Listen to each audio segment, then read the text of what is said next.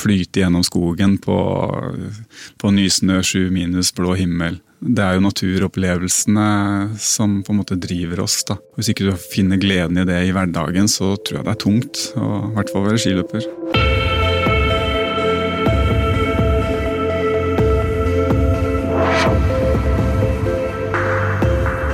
Du lytter nå til Utestemmer, Den norske turistforening sin podkast om natur og friluftsliv. Jeg heter Eivind Eislott, og som veldig mange andre så satt jeg klistra foran TV-skjermen da Thomas Alsgaard vant tremila under OL på Lillehammer. Thomas er ei levende legende i norsk langrennssport, og har hele tida vært veldig interessert i friluftsliv også, og kanskje spesielt klatring, ved siden av denne utrolige innsatsen som han gjorde i skisporet. Mange husker sikkert godt at han vant 71 grader nord, Kjendis, i 2019, og nå er han i gang med innspilling av enda et populært TV-program om å lære seg helt nye dansebevegelser. Men i dag så er Thomas gjest hos oss i Utestemmer. Velkommen til Utestemmer, Thomas. Takk for det. Det er en ære å ha deg her. jo. Jeg tror det er første gangen vi har en gjest som har vunnet fem OL-gull. Seks VM-gull og sju norske mesterskap, hvis vi har telt riktig. da. Ja, det er vel noe rundt der, ja. det er så lenge siden, så jeg har ikke Det virker så fjernt. Ja. Du ser veldig sprek ut. Har du gått fem mil på rulleski for å komme hit, eller? Nei, det er elsparkesykkel, ja. Men jeg har, eh, har, jo vært og trent eh, tre timer dansing, da. Og det blir man jo Det, er trening, for å si det ja. sånn. Men det er ingen som trodde at uh, Thomas Alsgaard skulle ta i bruk elsparkesykkel? Det er jo, Jeg syns det er fantastisk. Jeg. Så det er kjempegøy. Ja, Jeg blir som en guttunge når jeg kommer oppå der. Og Du har fått din egen, du har ikke en app som du driver og styrer rundt med? Ja, nå får vi låne på dansesenteret. Ja. Eh, men jeg har hjemme og vi har jo hatt bobil i mange år, og da er det jo sparkesykkel en kjempefin eh, ting å ha bak i garasjen, som det heter, da, hvis vi skal eh, i butikken eller skal et lite stykke unna. Ha med det, har dere flere bo, bobiler? Nei, flere sykler, skulle jeg til å si. ja, vi har to stykker ute, så vi har, men det er unger stort sett som okkuperer de. Naturlig nok. Du, Vi må komme tilbake igjen til det der med det du nettopp har gjort. Det å danse og øve det til eh, høstens største TV-program. Men vi må utnytte situasjonen, da, siden du sitter her som eh, OL-medaljør og spørre og grave litt om idrettskarrieren din også. Vi er jo først og fremst en podkast om natur og friluftsliv, ja. men vi er interessert i idrett òg. Så vi må ta et litt sånn dypdykk i det som i hvert fall jeg husker veldig veldig godt. Tremila OL på Lillehammer. Ja, det er mange som vil snakke om det fortsatt. Ja, det er det. Av en eller annen grunn. Det er et sånn ikonisk, eh, ja nesten et sånt paradigmeskifte, i hvert fall i ditt liv, da? Ja, jo, det er ikke noe tvil om det. Men jeg var jo også på NRK og lagde noe sak rundt eh, OL på Lillehammer når det var 25-årsjubileum i fjor. Ja. Og Da fikk vi se bildene derifra, sånn, og da, det, altså, det er lenge siden nå. Altså. både TV-produksjon og klesmote og alt har gått veldig langt framover. Ja. Men uh, vekte det noen følelser når du fikk se bilder på nytt? Ja, det er klart det gjør det. Det er jo gode minner. Um, og jeg husker jo fortsatt veldig mye av de dagene og de løpene, og særlig tremila, selvfølgelig. Så det er fortsatt en god følelse å se det på nytt. Hva var det som skjedde den dagen, egentlig? Fordi du hadde jo bare en sånn ekstrem klaff med, med både form og, og, ja, en helt ny teknikk nesten i skiløypa. Ja, eh, ja, det var jo det. Det var jo teknisk en revolusjon. Eh, Eh, ikke fordi jeg var spesiell, men jeg var den første generasjonen skiløpere som vokste opp med skøyting. Ja. Uh, mens de jeg konkurrerte mot altså Jeg var jo, jeg slo gjennom kanskje i overkant tidlig den gangen, da, for datidas langrenn. Hvor du skal være seig og utholdende, og det tok mange år. Så Derfor så var jeg veldig mye yngre enn de andre jeg konkurrerte med på Lillehammer. Og kom derfor også inn på banen med noe helt nytt, da, fordi jeg lærte det som barn. Ja. Og det du lærer som barn, det, det sitter Det har man en helt annen følelse for. da. Og jeg, jeg har jo hørt det mange ganger eh, at eh, min teknikk var veldig spesiell på Lillehammer, men jeg har aldri på en måte sett eller skjønt det. For det var ikke noe YouTube eller noe og så skulle du se løpene du gikk. Eh, den gangen så måtte noen ha tatt det opp på VHS, og så måtte du ha spillere, og det var mye styr. altså Det gjorde man jo ikke. Nei. Eh, så jeg har ikke sett altså Første gangen jeg så tremila på Lillehammer, var når jeg fylte 40 år og fikk det i gave av Jan Post. Da. NRK hadde, hadde brent en DVD med alle mine gulløp. Og det var første gang jeg så hele tremila. For en fin gave fra han, da. Ja, og da så jeg det for så vidt. Da Da så jeg jo hvor stor forskjell det faktisk var. da. På, ja. Hva du la merke til da? da?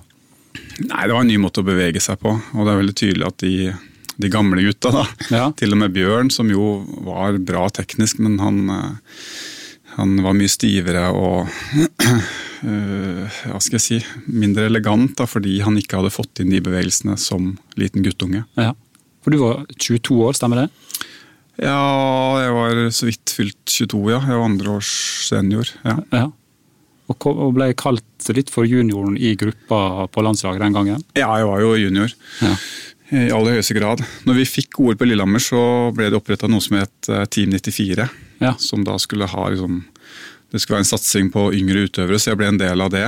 Men det var jo for tidlig. Det var ingen der som, heller ikke jeg, som tenkte at det, det var reelt. da. Jeg syntes det var kjempegøy når vi ble tildelt OL, men jeg skjønte jo at det kom for tidlig for min del. Ja. For som sagt så skulle man være seig og utholdende på den tida. Tre mil, fem mil individuell start krever helt andre egenskaper ja. enn det vi ser i langrenn i dag, hvor det er fellesstarter og krever mye mer fart og råkraft. Så det var altfor tidlig for oss. Men eh, jeg klarte å slå gjennom allikevel, komme meg med dit. Som eh, egentlig da altfor ung da, og uerfaren, og ingen hadde noen forventninger. Nei. Hva sa godeste Bjørn Dæhlie da, når eh, du tok han med nesten 50 sekunder. Bjørn er en utrolig altså, Han er jo en utrolig raus type. Eh, og det er klart han eh, har et konkurranseinstinkt, da. Men eh, det tok ikke mange sekundene etter at jeg var i mål på tremila før jeg var innunder hans vinger. da. Nei. Selv om jeg hadde kommet inn som hva skal jeg si, ung, uerfaren guttunge og slått han i hans øvelse, så så tok han tak i meg og, og pøste på med erfaring, da, hvordan han skulle håndtere dette her. Og, ja. og bøy på seg sjøl, og la et veldig godt grunnlag gjennom det de dagene etter tremila for et videre samarbeid. da. Ja. Fordi han så at jeg kom på banen med litt nye måter å tenke på i det tekniske arbeidet. Så jeg husker utover våren da, 94 så kom det stadig telefoner, for da bodde jeg i Enebakk. da. Ja. Han i Nannestad ringte og spurte om jeg kunne komme opp til han så vi kunne trene litt sammen. og vi skulle ta med rulleski, da. Ja. Og, og, vi skulle ut og skøyte. Og det var alltid jeg som måtte gå først, og, og han skulle gå bak, da. Dette er en veldig fin avslutning.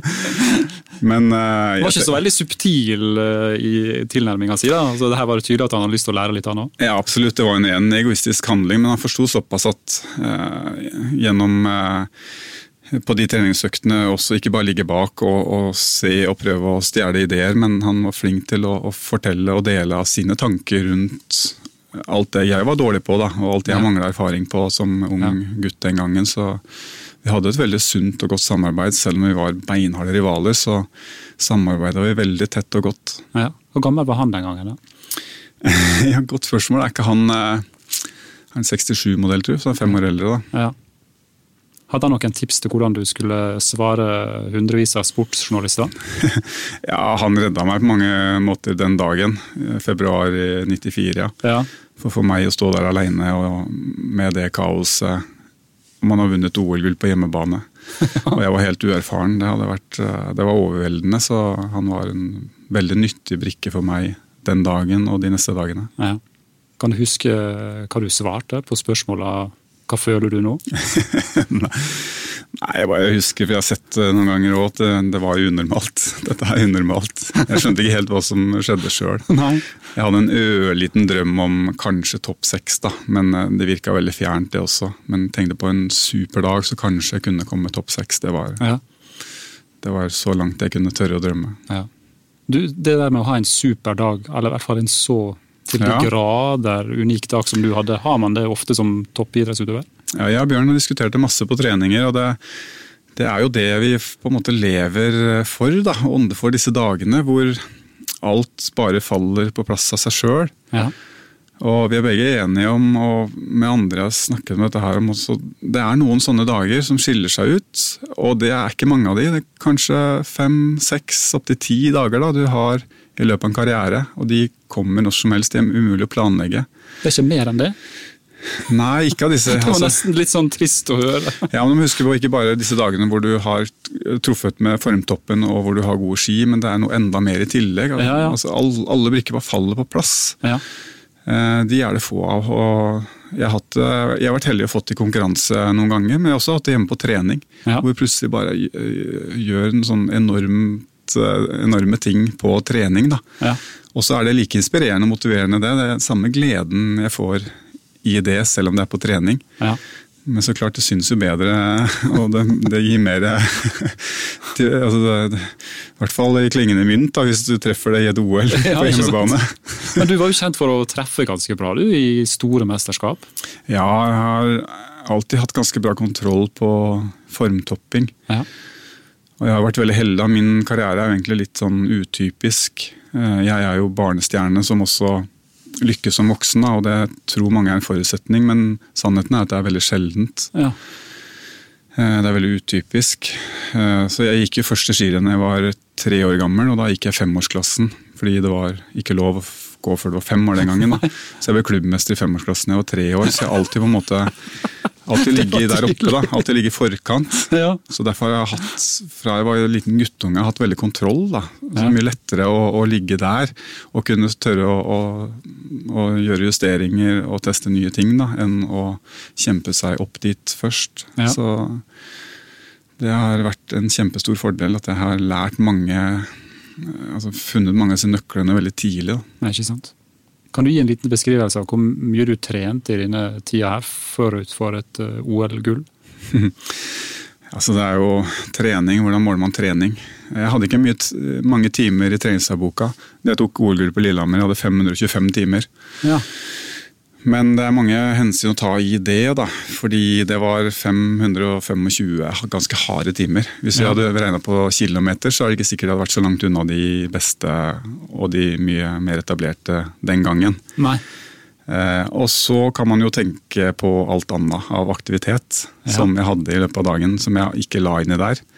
På den tida så var jeg såpass hva skal jeg si, hard med meg sjøl at hvis jeg var ute og sykla tre timer, så syntes jeg sykkel var såpass lite effektivt at jeg delte på tre, så da skrev jeg én time.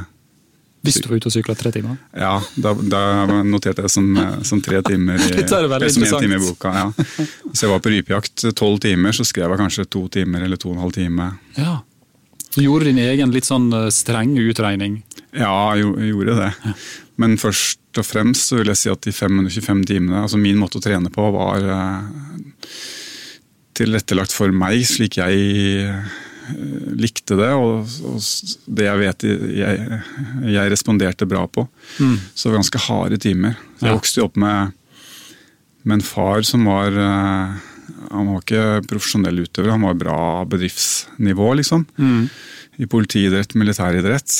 Men når jeg var med han og en eh, kompis han ute og løp. Det var stort sett 1 time og 10, 1 time og 15, en klassisk gubbetrening.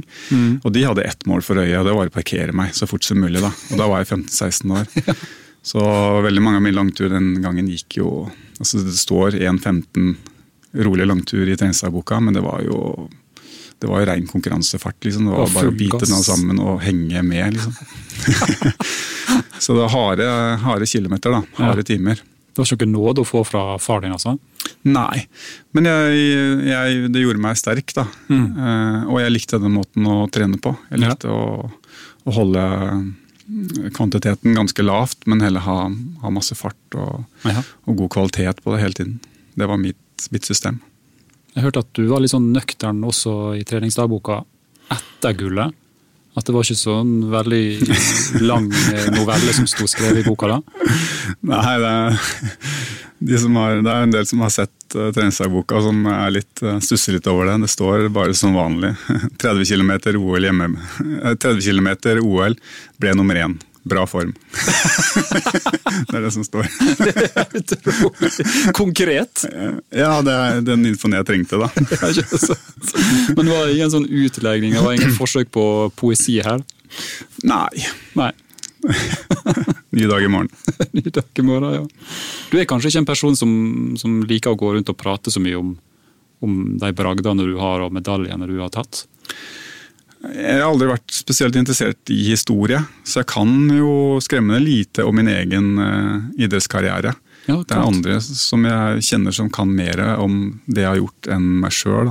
Din egen idrettshistorie òg? Ja, det er masse jeg ikke husker. Det er ikke interessant. Eh, og grunnen til at jeg husker eh, fem OL-gull, seks VM-gull, sju NM-gull, er fordi det blir jo gjentatt hele tiden. Ja. Over, overalt hvor jeg skal gjøre noe, så blir jeg presentert med det. Ja, ja. Spør hvor mange worldcupseiere jeg har totalt. Det husker jeg ikke. Nei. Fortsatt ikke, selv om det også har blitt presentert mange ganger. Men det er sånn fra skolen også. Historie synes var dørgende kjedelig. Helt uinteressant. Det er morgen som gjelder. Morgendagen og framtida det er det som opptar 98% av min tid. Da. Ikke noe interesse for preteritum, men bare futurum? Ja, det er sånn jeg er. Jeg syns framtiden er mye, mye mer interessant enn fortida. Hvor er medaljene dine nå? da? Henger ikke de på stueveggen heller? de er også blitt bedt om å plukke fram noen ganger. og det er Sist vi skulle gjøre et forsøk på det, så fant jeg dem ikke. rett og slett. Du fant ikke dem? Jeg trodde jeg hadde pappeske på, på loftet. Jeg var på en sånn firestjerners middag, og så skulle vi opp der og leita og leita, fant ikke, så vi ga opp. Så jeg skal være helt ærlig, så veit jeg ikke. Nei, for de er ikke noe interessante for meg. Nei, og det er, det er noen metallbiter i en boks, liksom. Det, det, jeg sitter med, og som jeg tar frem av og til, det er jo minnene. De ja. gode opplevelsene og de følelsene jeg hadde før, etter, underveis. Det er jo det, det som er verdifullt for meg. Mm.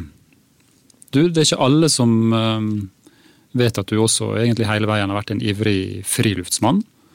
Uh, det fikk vi jo først ta del i alle sammen når du gikk hen og vant 71 grader nord kjendis ja. i 2019. Da skjønte vi at uh, du hadde vært ute ei vinternatt før. Ja, det er jo langrenn. er jo friluftsliv. Ja. Altså det, det, det, bunner jo i det. Hvis du ikke elsker naturen og, uh, og det å være ute, så, så blir du ikke skiløper. Nei. For det er jo Jeg mener uh, OL og VM er i beste fall én gang i året. Um, og hvis alt skal handle om det, så blir det mange tunge dager. Ja. Så det mange kanskje blir forundra over, er jo at altså, det jeg elsker med, med langrennssporten eller med idretten, det er jo hverdagen. Ja. Det å sitte på trappa om morgenen, knyte på joggeskoene, spise to brødskiver og så skal ut i skauen. Det, er jo, det er jo der gleden sitter. Ja. Og så er det jo å, å, kjenne litt på kroppen, teste noen nye ting, løpe noen nye runder. Men det er det å gleden av å være ute da, og de opplevelsene. Ja. Så der ligger det. Ja, på vinteren. Flyte gjennom skogen på, på nysnø, sju minus, blå himmel. Ja. Det er jo naturopplevelsene som på en måte driver oss. da. Ja. Hvis ikke du finner gleden i det i hverdagen, så tror jeg det er tungt. å I hvert fall være skiløper. Ja. Så jeg kunne aldri ha drevet en halvidrett, f.eks. Håndball eller Ikke det? Nei, det, det, ligger ikke for meg. Det er kjærligheten til naturen å være ute som er en viktig drivkraft for meg som som guttunge som skiløper. da. Kombinerte dere um, idrett og det man kan kalle for vanlig friluftsliv hjemme hos dere? Ja, det gjorde vi.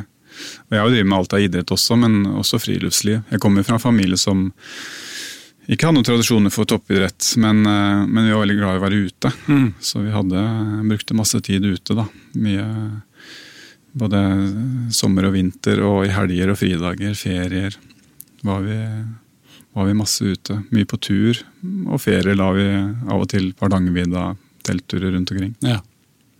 Men akkurat eh, når det gjaldt det der å si ja til 71 grader nord, så, så, så jeg et par steder at du var, du var, ærlig med at det ikke bare var lett å melde seg på akkurat den eh, TV-serien? Nei, det satt langt inne, ja.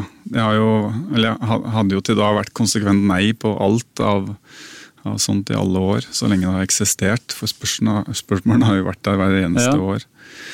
Hva var det du syntes var vanskelig med å Nei, Det er jo det at det skal lages TV av det. Ja. At vi for det første plutselig skulle ramle inn i et telt og bo der 24 timer i døgnet, sju dager i uka med, med totalt ukjente mennesker. Ja. Så er det en sånn usikkerhetsfaktor, eller sånn, en ting som var skremmende for meg. Og også det å ha kamera rundt seg hele tiden, at alt skal dokumenteres og det skal lages TV av alt man gjør og sier hele tiden. Da. Ja. For du har, du har sagt sjøl at du, du har regna det sjøl som en veldig beskjeden og Og litt sånn sjenert gutt? Ja, når jeg var guttunge så var jeg ekstremt beskjeden og sjenert, ja. Det, ja. Var, det var ikke bare enkelt for meg å å gå opp eh, på podiet i eh, gymsalen når jeg skulle hente premien som årets klubbmester i femårsklassen. Det var ikke det, nei? nei. Så jeg har alltid, alltid ligget der, det, da. Men så har jeg jo ikke hatt noe valg. Altså når jeg brøyt gjennom på Lillehammer, så har det jo ikke vært noe valg. altså Kom ikke unna å stå i Nei. sentrum og Nei. stå på barrikadene. Og, og, det er jo toppidretten også. Skal du bli best i verden, så må du du må tørre å altså Du må være litt løve. da. Du må ja. gå i front og du må ta kommandoen. Du må, må tørre å vise deg fram og tørre ja. å gjøre feil. Så jeg har jo lært noen teknikker, og det går, går greit. Ja. Men når du skulle inn i reality-verden, det var skremmende allikevel. Hvordan var det da å komme der og, så, og legges inn i, i, et telt med fremmedfolk mens kameraet gikk? Ja, det, var, eh, det var veldig overraskende på mange måter. Det var eh, mye mindre skummelt enn jeg hadde trodd. Ja. Og Kanskje handler det om de menneskene som var der, eller kanskje handler det om at ting går bra uansett. Men jeg føler at det var veldig bra kjemi blant alle deltakerne veldig fort. Jeg syns også fascinerende å se hvordan altså når vi ble tvunget til å, til å være sammen 24 timer i døgnet uten mobiltelefon. Ja. For det får vi ikke på Kjendis heller. Det er én time eller to timer hver tredje dag. Og det gjør at man på en måte etter en dag eller to så, så er de, de, eh, si, de, flosklene og de, de innøvde frasene de er brukt opp. på en måte. Ja. Du er nødt til å gå litt dypere i deg sjøl, du er nødt til å være mer nysgjerrig. Så samtalene endrer seg veldig. da. Ja. Eh, og så kommer man jo innpå hverandre da, gjennom det veldig fort.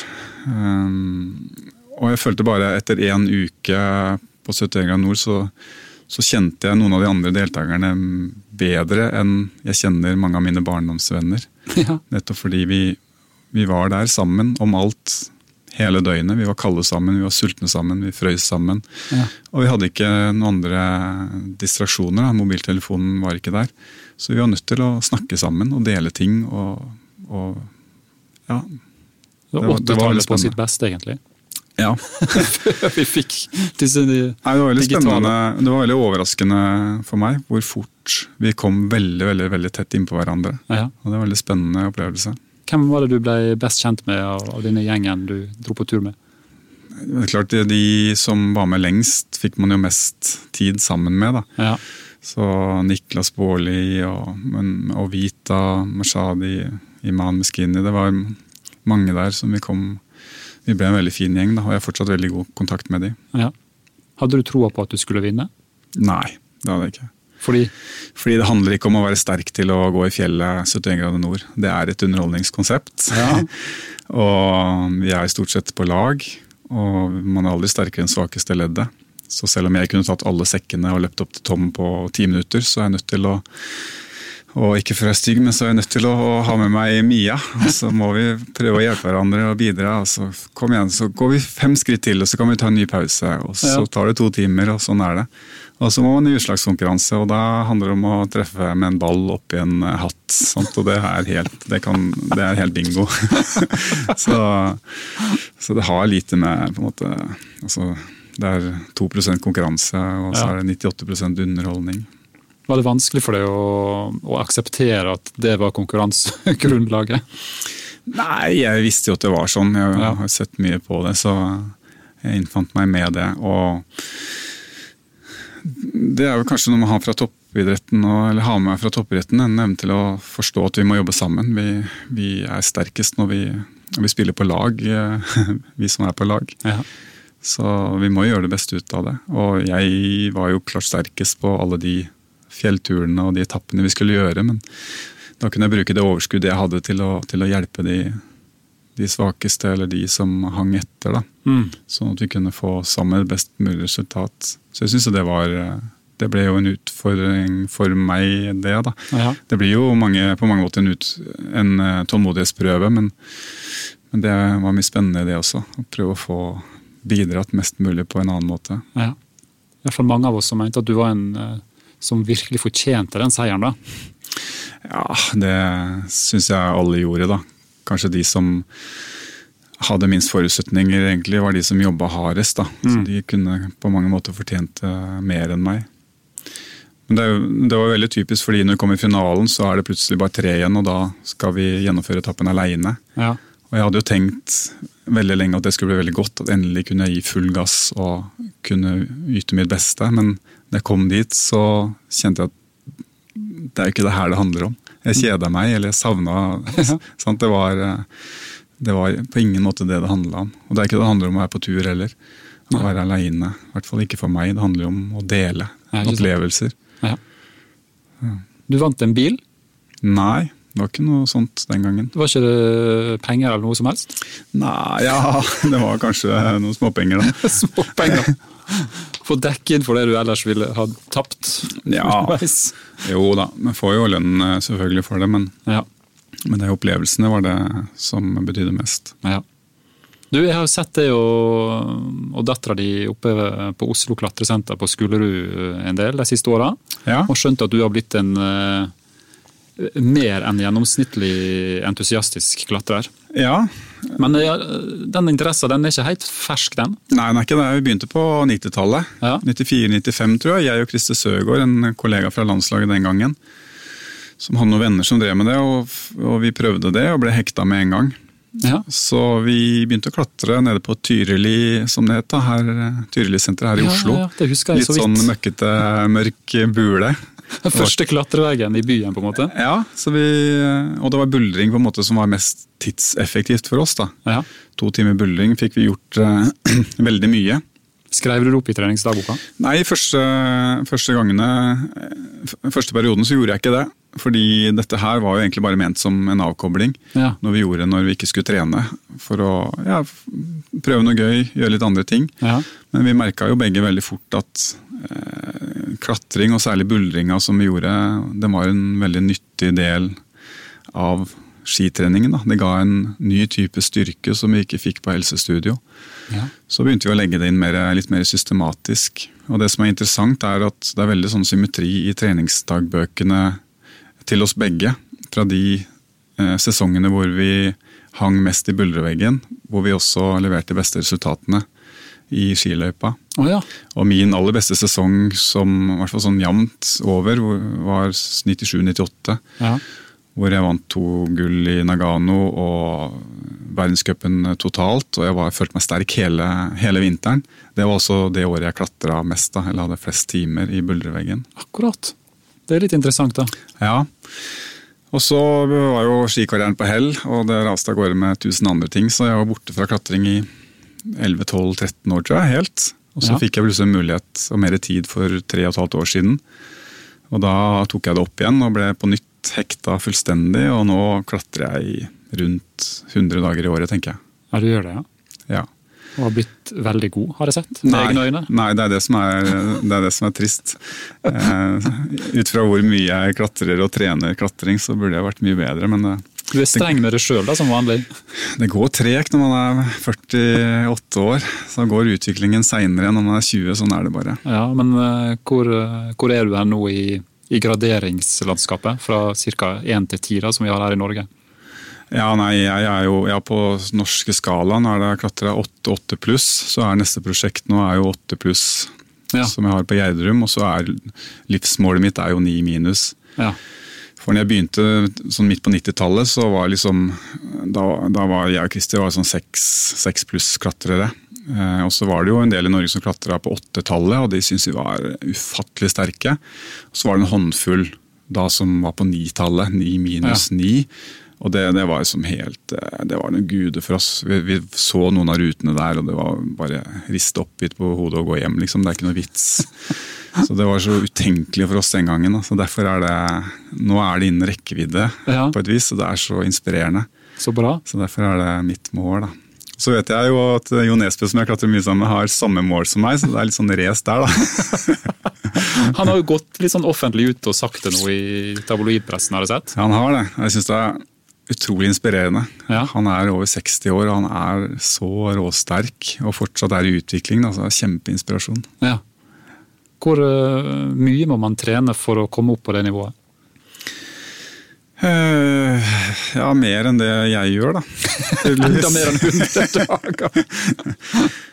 jeg syns det er gøy, men jeg kjenner jo at det, kom, altså for å komme noe videre, så må vi faktisk begynne å, å trene systematisk. Ja. Og begynne å ta i litt ekstra, liksom. Og det, da kjenner jeg at ah, er det noe vits i? Jeg er litt ferdig med det. det. Når det begynner å gjøre vondt, så da er det litt tungt å få med hodet.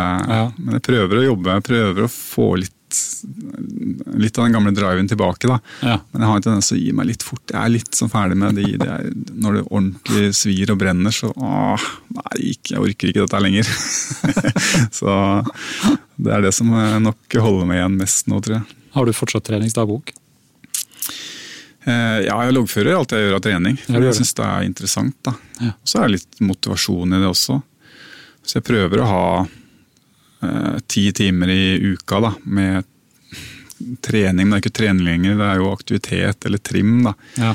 Enten det er løp, eh, ski eller klatring. da. Så er målet ti timer i uka. Du kaller ikke det nødvendigvis trening, men vi andre hadde kanskje ikke klart å følge etter det? Nei, ja, jeg tror de fleste hadde klart det. altså, klart, eh, på klatring, Hvis jeg er på, i, i klatre, på klatresenteret i fire timer, så skriver jeg jo ikke fire timer trening. Det blir, Jeg prøver å se litt sånn hva, hvor effektiv har jeg vært, så lander jeg kanskje på halvannen, to timer. da. Det er fortsatt den der samme strenge matematikken. ja, men det er lett å få timer hvis du på en måte skal uh, det er det vi andre gjør. vet du. Vi skriver fire hvis vi har vært der fire. Ja, så er På fingerbrettet da, så det, henger det ti sekunder, og så er det fire minutter pause. Da, da blir det mange timer hvis du ikke vil det, da. det går ikke. du, eh, du, har også blitt eh, med i eh, klatringa på litt sånn formelt vis? Jeg har vært, ja. ja. Og, og gjorde en liten innsats i, i styret? Ja, jeg har vært i, i styret i Norges Klatreforbund i to år. Ja takka ja til det for to år siden. Hadde du en, eh, en plan med det vervet? Eh, ja, jeg hadde jo det. Eh, utgangspunktet så må jeg vel si at styret i idrettsorganisasjoner har jeg vel visst og skjønt at det ikke har vært noe for meg. da. Eh, men så kom henvendelser fra Klatreforbundet, og jeg brenner for den sporten. Og, og, det er ingen tvil om at de trenger hjelp, og trenger noe av min kunnskap rundt det å drive toppidrett. Mm. Så derfor så, så, vil jeg gi det en sjanse. da. Ja. Og syns det har vært veldig spennende, det. Veldig givende. Veldig bra folk som jobber der. Men, uh, men jeg har jo kjent at, uh, at det er riktig som jeg har tenkt tidligere, at det er ikke den plassen jeg kan få brukt min kapasitet. da. Det har, vært, det har kommet noen ting siste året særlig. Blant annet kjente jeg men etter en forespørsel fra Norges Skiforbund om å overta som trener for damelaget, ja. pluss litt andre sånne lignende ting. at Når jeg virkelig har tenkt gjennom de tilbudene, så kjenner jeg at det er jo det er jo det jeg brenner for. Det er jo aktiviteten og utøverne, og utøverne i aktiviteten. Det er jo der eh, jeg vil være, og det er der jeg har noe å bidra med. Direkte på aktiviteten. Ikke på det der papirplanet litt lenger opp? Nei, det er jo viktig jobb, men, eh, og jeg, jeg er helt sikker på at jeg kunne ha bidratt masse, men jeg kjenner at det Jeg får ikke altså Jeg er ikke fornøyd med min egen innsats. Jeg jeg vil gjerne hjelpe til og bidra, også mm. for klatresporten, men jeg tror jeg kan gjøre en mye mer nyttig innsats på en annen arena, da, eller på et ja. annet nivå. Tror du Norge kunne hatt uh, muligheter til å gjøre det like bra i klatresport som i, i langrennssporet? Ja, det er jo ingen grunn til å tro noe annet. Og det viser jo historien med andre idretter også. Det handler bare om at noen må tørre å ta, ta sjansen og risikoen og bryte igjennom og, og mm. gjøre noe nytt. Mm. Det er jo jeg har jo trent masse med, med norsk friidrett i alle år. Og der var jo holdningen på 90-tallet at det ikke kan å komme fra Norge og bli best i friidrett. I hvert fall ikke på mellomdistanse. For kenyanerne var best. Ja. Og så kommer det plutselig en familie fra, fra Sandnes hvor, hvor, alle brødrene er best i verden. Ja. Og fordi de tenker annerledes. Ja. Og ikke tenker at dette går ikke fordi vi bor her. Og Sånn er det litt med klatring også. Og Klatring er en ganske ny og fersk sport internasjonalt også. Eh, og det virker på meg som at den nasjonen som bare, som bare setter i gang, eh, tenker nytt annerledes og, tenker at dette her er toppidrett, og da må mm. vi da, vi, da, får det noen konsekvenser. De kan ta føringen. Mm. Og det har jo noen nasjoner gjort. Idet det ble OL-gren, så tok jo Japan grep, og de dominerer fullstendig, særlig på buldring. Se på Slovenia, lille Slovenia, og de har fått fram av klatre i verdenstoppen. Ja. Så ingen grunn til at ikke Norge skulle gjøre det, men da må det, på en måte, det må skje noe. Noen må liksom ja. Er det kult nok å konkurrere i klatring i dag, eller er det Det er litt av den eh, oppfatningen jeg har fra miljøet rundt at det er litt sånn som snowboard var for 20, eh, par og 20 år siden. Ja. Med Terje Håkonsen, Daniel Frank, at det skulle ikke være seriøst, det skulle være fri, og det skulle være lek og det skulle være moro. Ja. Sånn føler jeg klatring kanskje er litt nå også. Jo, det er artig med konkurranser, men det er meldt fint vær i Spania de neste to ukene, så vi drar heller dit og klatrer noen gamle klassikere. Ja. Som det jo er eh, tid nok i massevis til å gjøre etter en aktiv karriere, tenker jeg da. Du er jo beviset på det. altså, vi er forskjellige, så det er jo, alle må jo få gjøre det de har lyst til. da. Men jeg syns jo jeg ser, når jeg ser Norgescup og NM, særlig blant de unge klatrerne, juniorene, den driven de har, den gutsen de har, den viljen til å på en måte skape utvikling. da. Mm. Eh, jeg har lyst til at de skal få lov å ha en drøm der framme at hvis de opprettholder det, så vil det være et landslag der. Du kan ha det som et levebrød, og du skal kunne reise rundt i verden og, og leve av det du syns er så gøy når du er 12-13-14 år. Mm. Det er det jeg skulle ønske. da. Og I stedet føler jeg at det heller kanskje er en kultur der som sier at ja, det er kjempegøy at dere konkurrerer inne nå på plast og sånn, men husk det er de du har ikke gått den klassikeren på hell der, og du har ikke gått de rutene som uh, pappaene gjorde. liksom. Nei. Så Det er uteklatring som gjelder, ikke ja. knuse og vinne Norgescup. Kanskje litt sånn norsk friluftstradisjon som, ja. som henger i, også i klatresporten? At man ikke anser det som en konkurranseaktivitet?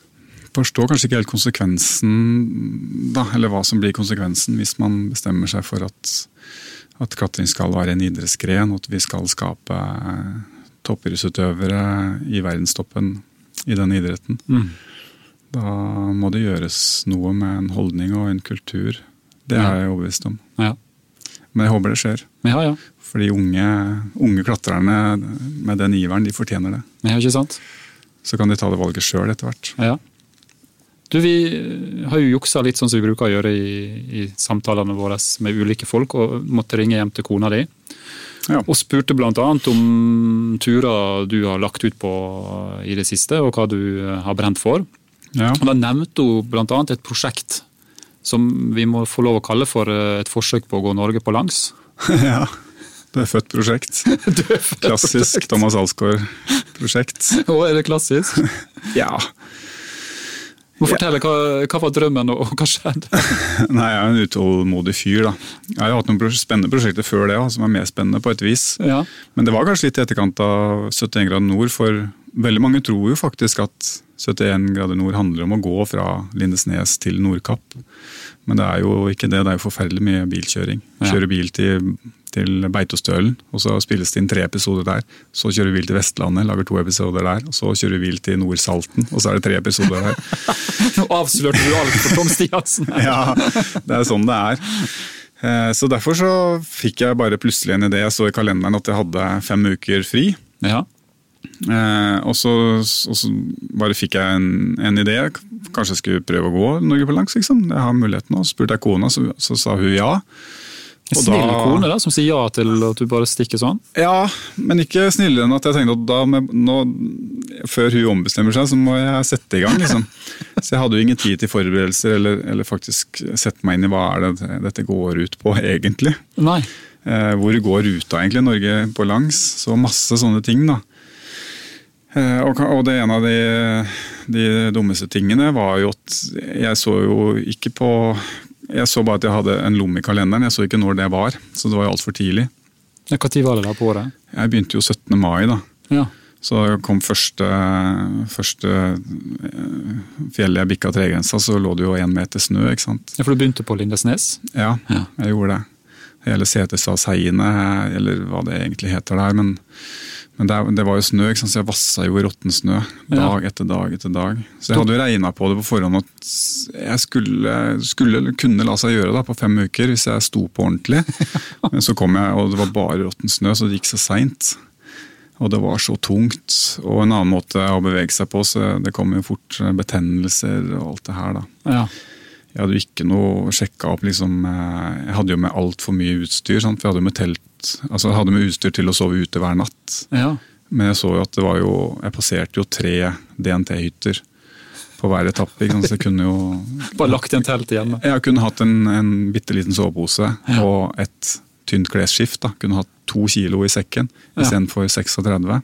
Ja, du endte opp med 36? Ja, for jeg måtte ha, hadde jo alt, da. Ja. Og mat også, ikke sant, for, eh, for de forskjellige etappene, da, som var kanskje sånn 12-14-16 dager. Ja. Så det var helt meningsløst. I hvert fall der nede, hvor det var så enormt mye DNT-hytter.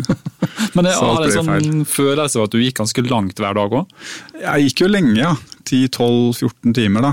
Ja, og hvor langt kom du? tur? Nei, ikke fra 28, tror jeg var korteste etappen, da. Når det vasser i røtten snø som du tråkker gjennom. ja. og opp til Det var vel fra Geilo og nordover, så var det stort sett bart. Da gikk jeg 64 km, da. Seks og seks mil på en dag. Ja, så varierte mellom der, da. Det er langt. Ja, men det er jo for kort sant, til å klare det på fem uker hele veien. Folk flest har jo litt eh, mindre hastverk når de legger ut på den turen der. Ja, men det er ikke meg. det er ikke sånn jeg er skrudd sammen. Du, du Så jeg kunne aldri hatt med meg noen heller, vet du, for det går ikke. Nei, nei, Da hadde jeg blitt gal. Så jeg måtte gjøre det i mitt tempo. Men, eh, ja. Men det ble jo en eh, fin tur, da. Ja.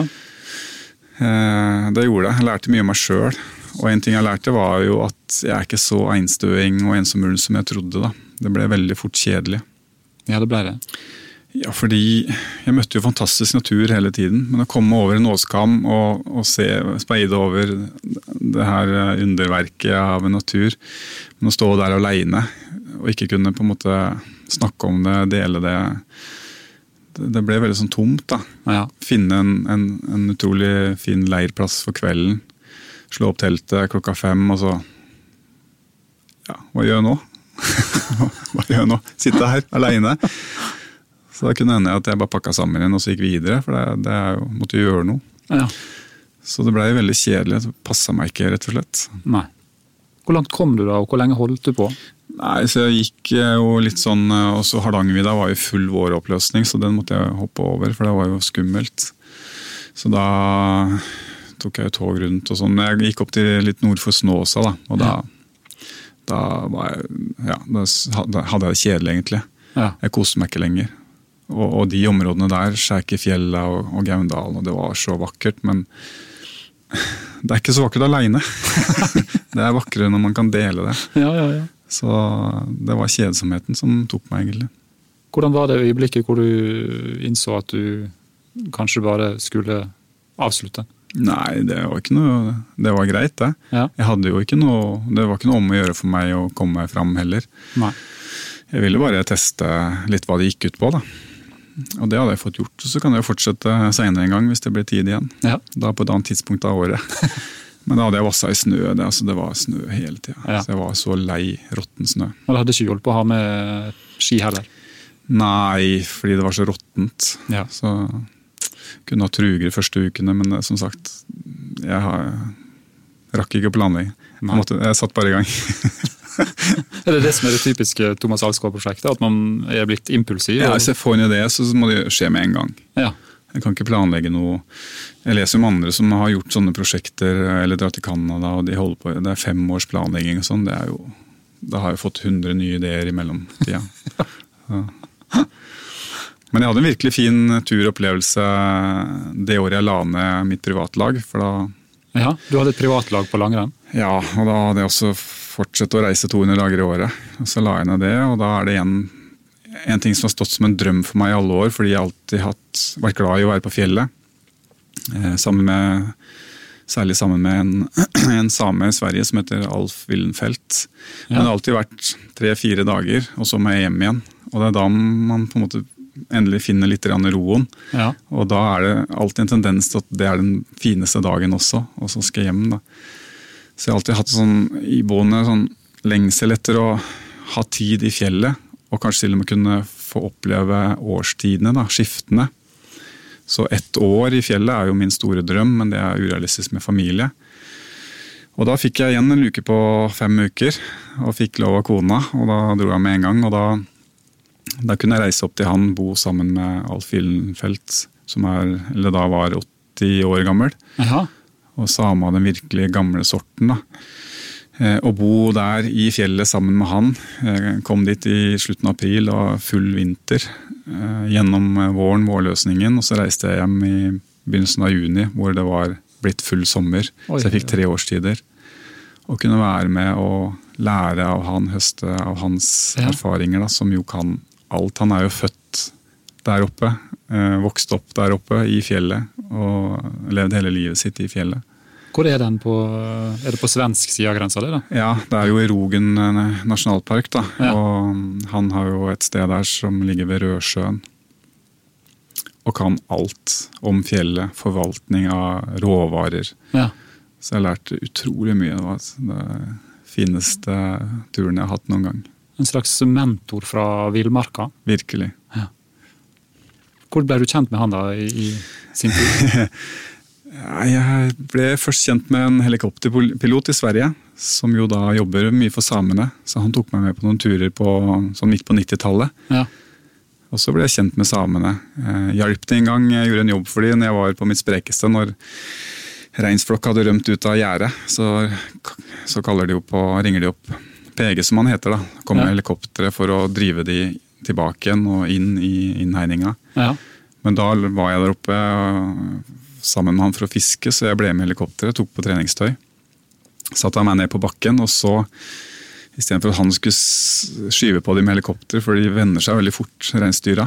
Og det blir vanskeligere og vanskeligere å få fart på de. Ja. Så satte han meg ned på bakken, og så holdt han seg bare svevende i lufta i den retningen vi skulle. Og så løp jeg som en sånn eh, fuglehund på kryss og tvers bak reinsflokken. Ja. Så vi fikk drive de inn tilbake i løpet av en time. da, En jobb som vanligvis ville tatt kanskje fire timer. da.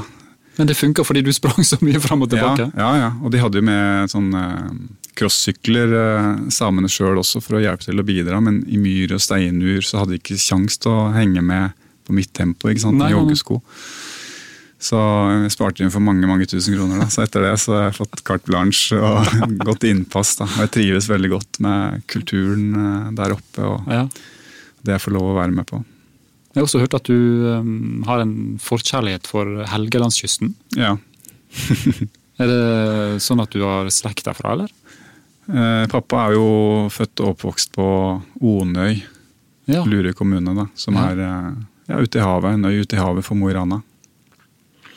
Så jeg har mye barndomsminner der. Var det mye ferie og sånt da, der oppe på 70-80-tallet? Vi var der i feriene. Og så var jeg igjen da borte mange år når karrieren uh, raste av gårde. Og så ble pappa borte, og så ble det enda sterkere sånn trang til å komme tilbake igjen. da. Ja. Så heldigvis klarte å få, få smitta min kjærlighet for Helgelandskysten over på min kone og mine barn, så nå er det fast innslag. Ja, så bra. Og I sommer var vi der oppe i jeg var der i åtte uker, vel. Og for resten av familien var der i seks uker. Ja. I bobil, da, eller? Nei, kjøpte en, bråkjøpte en bitte liten hytte usett i våres. Ja vel. Så da fikk vi mulighet til å ha masse tid der oppe. Ja. Og som nå skal være deres basecamp uh, Absolutt. langs verdens vakreste kyststripe. Ja, men det er det. Det er det ingen som er i tvil om. Nei, det er vakkert, Jeg fatter ikke hva folk skal opp til Lofoten og gjøre, og stå i kø. Det er hele Helgelandskysten for oss sjøl. Var det ekstra mye folk der i år, kanskje? Nei, det er lite tilbud på Helgelandskysten. Det er utfordringen, sånn tenker reiselivet. da. Ja. Eh, godt for oss som eh, liker at det er god plass. det er eh, ikke mange overnattingsplasser. Nei. Så det gjør Altså det begrenser det jo av seg sjøl. Det er jo en uh, kjent tur uh, som mange drømmer om å gå, og bruke gjerne en hel lang dag på. og Det er jo over De syv søstre. Ja. Men der har jeg hørt rykter om at du tok den litt raskere? Vi er ikke så tålmodige min familie. hva, hva, var det du gjorde? Nei, jeg, jeg, jeg, gjorde et ordentlig forsøk en gang. da, og Da løp jeg på fem timer og fire minutter. eller sånt, tror jeg. Ja. Men da hadde jeg ikke noe transport, altså da måtte jeg ha den biten, veien imellom start ja. og slutt også, da, inn i de fem timene. Ja. Men det, altså, det, det, er jo bare vondt, da. Ja. Så det er jo ikke noe Men så jeg, jeg, tenkte aldri mer, da. For det er forferdelig vondt. Det er gøy de to første, og så er det vondt, for det er jo stein og stein. Og stein. Ja, ja, Men så ville kona også prøve alle syv. Så da fikk hun i bursdagsgave i sommer at jeg skulle ta henne med på, på en rolig tur som ikke ble så rolig, da. Så da løp vi også alle, alle syv i sommer på ja, så vidt over seks timer. Så du har oppsiktsvekkende sprek kone nå? Ja, det syns jeg var uh, enda mer imponerende i min egen tid. Men altså, rekorden er jo 4,50 eller noe sånt, tror jeg. Nei, 3,50. Ja. Så det er noen gutter som har løpt fort der, men, uh, men det går an å gjøre det godt innafor en dag hvis man vil det. Lar du deg inspirere litt av eh, f.eks. Kilian Journet? Ja, lite grann. Men samtidig så, så, vet jeg at toget er godt, på en måte. Jeg kan ikke tenke tanken engang. Fordi det kommer unge folk som er mye råere enn jeg er. Sånn er det bare.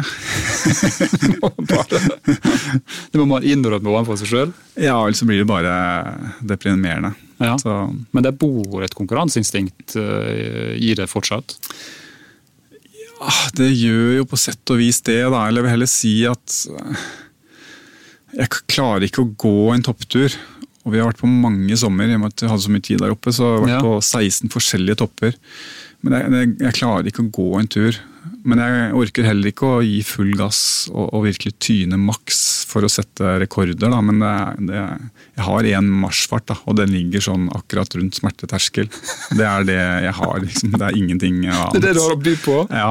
Av turtempo? Ja, ja, så derfor har jeg mye gode tiger på alle toppene der oppe. Men, ja. Eh, men ingen sånn, som er i nærheten av rekordene rundt omkring. Nei, men Ligger det Men jeg klarer ikke å Klarer ikke. jeg trives best, egentlig, når det går sånn halvhardt og sånn ja. rundt smerteterskel. Hvordan, da koser jeg meg. hvordan forener du det med å være på tur med barna? Nei, Da er jeg nødt til å tenke annerledes. Ja. Når jeg er kona på tur, så, så, skal vi topptur, vi skal løpe opp sammen. Men det ender jo alltid med at jeg siger av gårde da, ja. og venter på toppen. Ja. Såpass sosialt er det. Så det har, det har hun vent seg til. ja. Men hun er jo det samme. da, Hun gjør det samme i sitt tempo. da. Ja. Så hun ligger også rundt sin smerteterskel. da. Så vi er jo like Og dere er jo begge tidligere proffe langrennsløpere, så dere kan ane hva tempo det er. Ja, det går jo fort, da. Ganske fort i hvert fall. Ligger du ute på Strava? Tidene deres? Ja, mye av det ligger ute på Strava. Ja denne appen som mange bruker nå for å måle litt opp mot hverandre. Ja, men det er såpass unøyaktig at det er jo veldig ofte du ikke slår inn. da. Fordi ja. GPS er for unøyaktig. Ja. Så er det litt unna segmentet, så får du ikke registrert. så det er masse tull. Men når du og kona gikk eh, Syv søstre på rundt seks timer, hva ble skrevet inn i treningsdagboka da? Nei, jeg skriver ikke noe lenger. skriver ikke det inn? Jeg har det bare på klokka, og så legger det seg over i Ja, riktig. Ja. Ikke noen kommentarer lenger. Nei. Men når jeg var aktiv, så var kommentarene nesten det viktigste i treningsdagboka. Ja. Hvordan jeg hadde følt meg i forhold til aktivitetene. Ja. Det ga mest info. Men jeg hadde koder, da. Det var uh, Ofte kunne stå bare 'meget bra form'. Men så var det, kunne jeg lese veldig masse om jeg hadde stor M og stor B, f.eks. Uh, eller stor M, liten B. Bare små bokstaver. ja. Masse små koder. nyanser? Masse koder. Meget bra form, masse koder i det. så det kunne være ti nyanser på Hadde du noen gang eh, versaler, altså bare store bokstaver på meget Nei. Aldri? Nei, aldri vært det. Har, har det til gode. Jeg Skjønner. Kan jo hende at det kommer nå, da, for nå er du jo i full gang med et nytt TV-konsept. Du har rett og slett sagt ja til å bli med på årets Skal vi danse-sesong. Ja, TV-konseptet er jo ikke nytt. da. Jeg har takka nei konsekvent i 16 år. Ja. Og gjorde vel det i vinter også. Men så var det en som måtte trekke seg, og så var de litt desperate og veldig hardt pressa. Egentlig på overtid. Og de andre hadde jo egentlig begynt å, eller kommet i gang med trening. Og så var jeg vel litt for snill og litt sånn prega av koronastillstanden. da. Trengte noe å, å liksom fokusere på, bryne meg på. da. Trengte ja. en utfordring. Ja. Og så kunne jo egentlig hvem som helst ha ringt, da, men det var Skal vi danse som ringte. Dessverre, for meg, i dette sårbare øyeblikket. Så ble det til at jeg hoppa på det, da. Og så har vel angra hver dag siden. du sa ja altså den 16.-17. gangen jeg spurte? Ja, det blei det på overtid. Så ja, nei, men nå blir det nå det, da. Så, så blir det jeg, jeg, er jo livredd for, for det som skal skje. Men jeg koser meg på treningene. Det ja. å reise inn, trene, lære å danse med en proff danser. Ja. Fordi jeg har jo aldri vært i nærheten av å tørre det tidligere. Det, det, skjer jo ikke at jeg har vært på dansegulvet. Det finnes ikke nok drikke på noe nattklubb noe sted i byen til at jeg havner på dansegulvet. Så det sa jo kona di også, at uh, hennes forsøk på å lokke det utpå hadde liksom aldri Nei.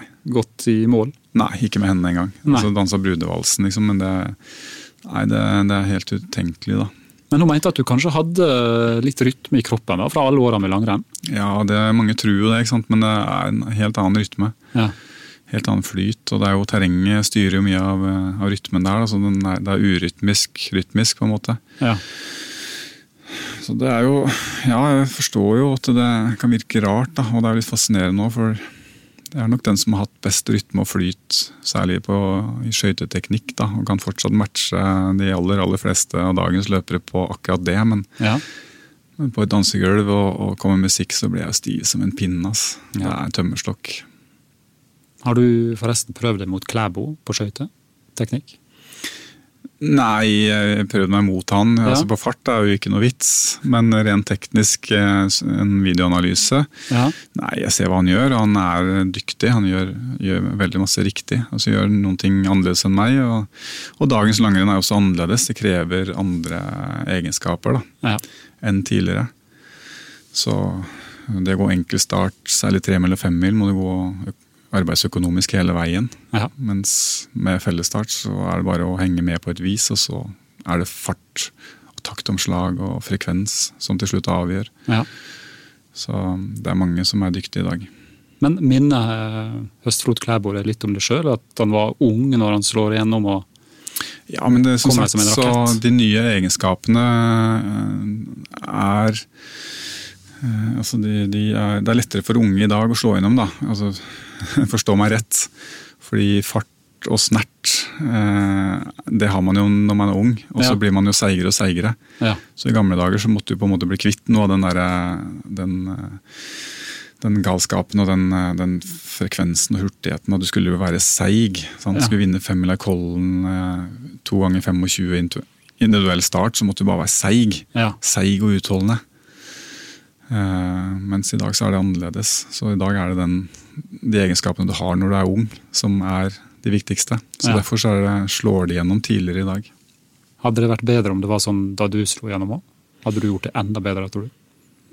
Ja, Det er vanskelig å si, da. Jeg var jo rigga for datidas langrenn. Ja. Det var det jeg trente for. Det var jo det som jeg likte ved langrenn, var det, den, den, kampen aleine i skogen mot klokka. Da, det å jobbe med seg sjøl, det var det jeg syntes var interessant. da. Ja. Så, men så hadde jeg naturlig en del egenskaper som passa når det kom sprint etter hvert, da, og når det ble fellesstarter. og, ja. og så kunne jeg eh, ha det som et uh, S i ermet til slutt hvis det ble spurteoppgjør. Så var jeg raskere enn uh, is og Metz og Müller og alle det her. ja, ja, ja. Treige gamle gutta. Men i dag hadde jeg ikke hatt nubbekjangs. Du tror ikke det? Nei. Med siste, med siste mesterskap også, og tremila på tremila i Val di Fiemme i 2003. Hadde det vært individuell start, så hadde jeg ikke hatt nubbekjangs. Men fordi det var fellesstart, så så kunne jeg berge meg med på et eller annet vis eh, en runde av gangen, og så ha en spurt til slutt. da. Ja. Fordi treningsgrunnlaget var eh, så dårlig pga. sykdom og skade den sommeren og høsten. Ja. Men du hang med? På et eller annet vis klarte å henge meg med til det er 200 meter igjen, og da er det andre ting som overtar. Ja, ja. Du har lovt en kamerat å spørre om du er med i Birken og hvor fort du går der? Nei, jeg var jo med noen ganger når jeg drev laget. Eh, og gikk vel på to, noen og 40 eller sånt, tror jeg. 2,40, ja. ja det er sånn, fort. Ja, men det er jo ikke det. Det er ganske langt bak, vet du. Så begynner vi å se reine prosenter og For mange som er fornøyd hvis de kommer under fire timer, så er det fort, da. Ja, ja jeg forstår det. Men det handler nok mye om hva du gjorde som barn, tror jeg. Ja. Jeg kan stå på, på Midtfjellet og se på Birken og plukke ut ganske, med ganske stor nøyaktighet hvem som nok eh, gikk på ski når du var barn, og hvem som ikke gjorde det. Ja, ikke sant? Og Gikk du på ski når du var barn og har vært borte i 30 år, så vil det være mye enklere for deg å gå Birken på 3-3,5 time enn hvis du begynte når du var 35-40. Ja. Det er derfor vi sunnmøringer har sånn respekt for, for Birken. Ja, jeg har hatt noen sunnmøringer på, på teknikkurs, og det er jo altså Det er toppturer med Det er randonee de går, ikke sant. Det, det. det nytter ikke å få det inn i en, en, en flytende diagonal. Nei. Det, det er labbe å gå. Det er det døtrene mine har sagt til meg nå, som de har begynt med langrenn. Ja. Det nytter ikke, pappa. Nei. Nei. det er dødfødt. Du, Vi har noen faste spørsmål som vi har gleda oss til å stille deg nå til slutt. Um, har du en favoritt blant uh, disse DNT-hyttene som, som, du passerte? Da du prøvde å gå Norge på langs? ja, jeg jeg, visste ikke at det var så mye hytter, så jeg hadde jo med telt. jeg var jo innom en Jonssætra, er det ikke det det heter? Ja, Jonstølen, ja. Jonstølen, ja. Jeg var innom der og spiste lunsj bare. Ja. Og var veldig frista til å ta en overnatting. Men, Men det var så tidlig på dagen, nei. For den var vanvittig fresh. ass. Altså, ja. Hadde det vært en, en, hytte i Hafjell, så hadde det vært sånn 30 millioners uh, hytte. altså. Utrolig kul hytte. Ja. Uh, ny, fresh, funkis. Ah, kjempegod energi der. Den har liksom blitt et symbol på den nye typen selvbetjent hytte i DNT, tror jeg. Ja, kanskje det. Ellers så var jo veldig mange av de andre hyttene var Jeg var jo så totalt utenfor sesong, vet du. Det var jo ikke folk i fjellet. Jeg møtte Nei. jo ingen. Jeg var dønn aleine. Så alle hyttene jeg kom til seint på kvelden, var jo de var mørke, iskalde. Eh, og så dro jeg igjen. Det var en sånn kamp om å få litt varme og lunk i hytta før jeg skulle legge meg i posen. Og så dro jeg på morgenen igjen, så det ble sånn, bare sånn kalde, kjipe opplevelser. Ja. Egentlig var teltet lunere og varmere. da. Jeg skjønner. Så Derfor så ga ikke den turen noe sånn veldig positiv opplevelse til DNT-hyttene. da. Du må komme tilbake igjen. Hvis du en eller annen gang da får lyst til å gå en tur med litt bedre tid, ja. da må du ja, prøve det på nytt. Ja, det er jo Fy fader, for et system vi har med, med disse turisthyttene overalt, og det nettverket der. da. Ja. Hvilke muligheter eh, vi har, egentlig. Vi er så privilegerte.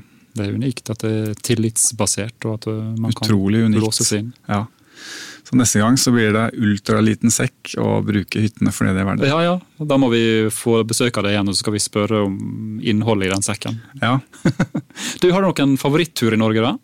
Over alle andre favoritturer du har gått? Det som slo meg var eh, når jeg gikk denne lille biten av Norge på langs, eh, hvor utrolig mye natur vi har. Altså Det er vakkert overalt.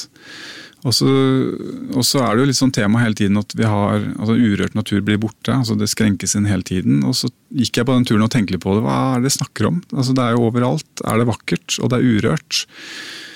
Men utfordringen er at vi skal jo klumpe oss sammen på de samme få områdene samtidig. Mm. For kommer til Skjækerfjella f.eks., det var ikke det var ikke spor av sti engang. Sånn helt vilt, helt urørt. Og enorme områder overalt hvor det var eh, eh, Og utenfor sesong, ingen folk. altså Du møtte ikke en menneske. Jeg møtte én fyr på Stor-Erikvollen som ja. også gikk Norge på langs. Han gjorde det ordentlig, hadde gått fra nord og ja. mot sør. da. Ja. Det var eneste jeg møtte på fire uker og 100 mil i fjellet. Oi, oi, oi. Så litt utafor sesong er det urørt overalt. Ja, ja, ja. og går du litt utafor de kjente stedene, så er det urørt og vakkert overalt. Ja.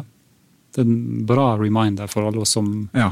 ender opp med å kanskje gå turer med litt for mange rundt ørene. Ja, og det var litt Eh, min hensikt også, og ikke når jeg hadde For det blir jo sånn med meg også, når jeg endelig har tid til å dra på tur, så går jeg til et sted hvor jeg har vært før, for det jeg veit er fint. Mm. Men nå fikk jeg øynene opp for at du kan dra nesten hvor som helst, for det er vakkert overalt. Mm. Og det er bare heller at du får nye opplevelser. Ja.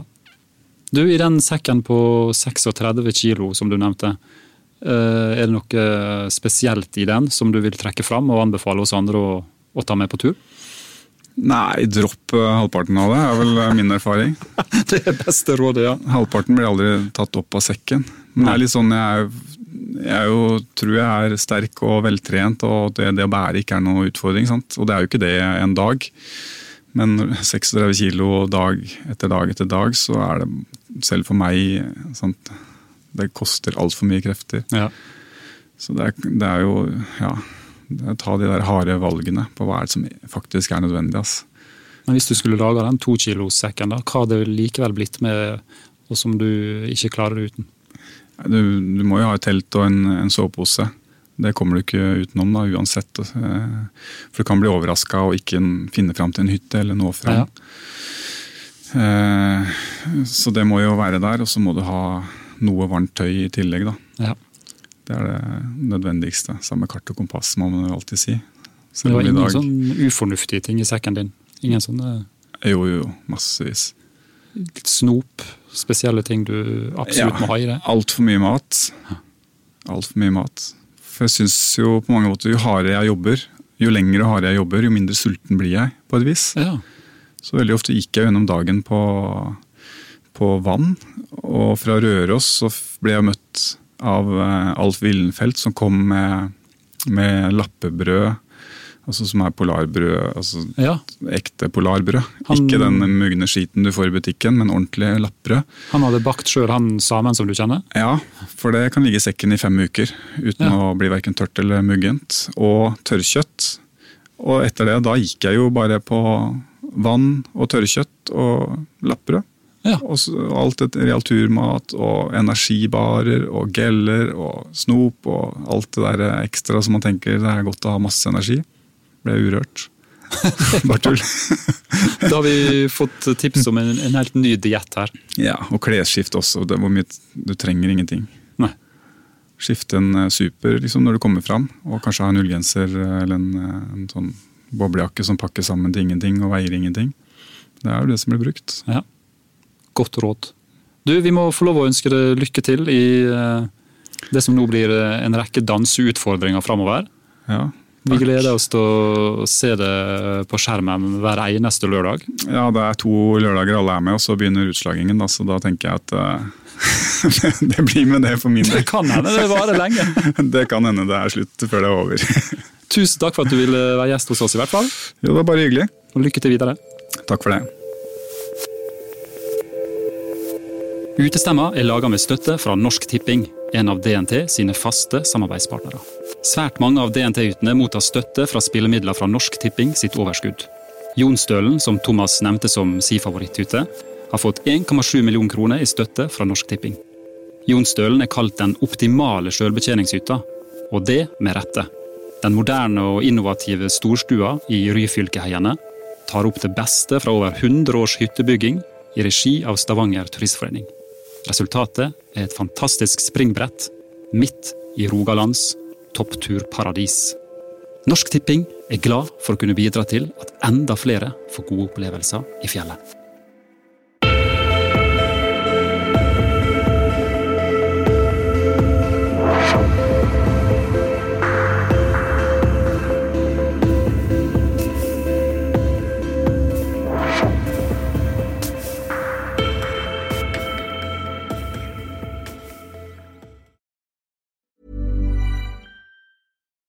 Why don't more infant formula companies use organic, grass fed whole milk instead of skim? Why don't more infant formula companies use the latest breast milk science? Why don't more infant formula companies run their own clinical trials? Why don't more infant formula companies use more of the proteins found in breast milk? Why don't more infant formula companies have their own factories instead of outsourcing their manufacturing? We wondered the same thing. So we made ByHeart, a better formula for formula. Learn more at byheart.com.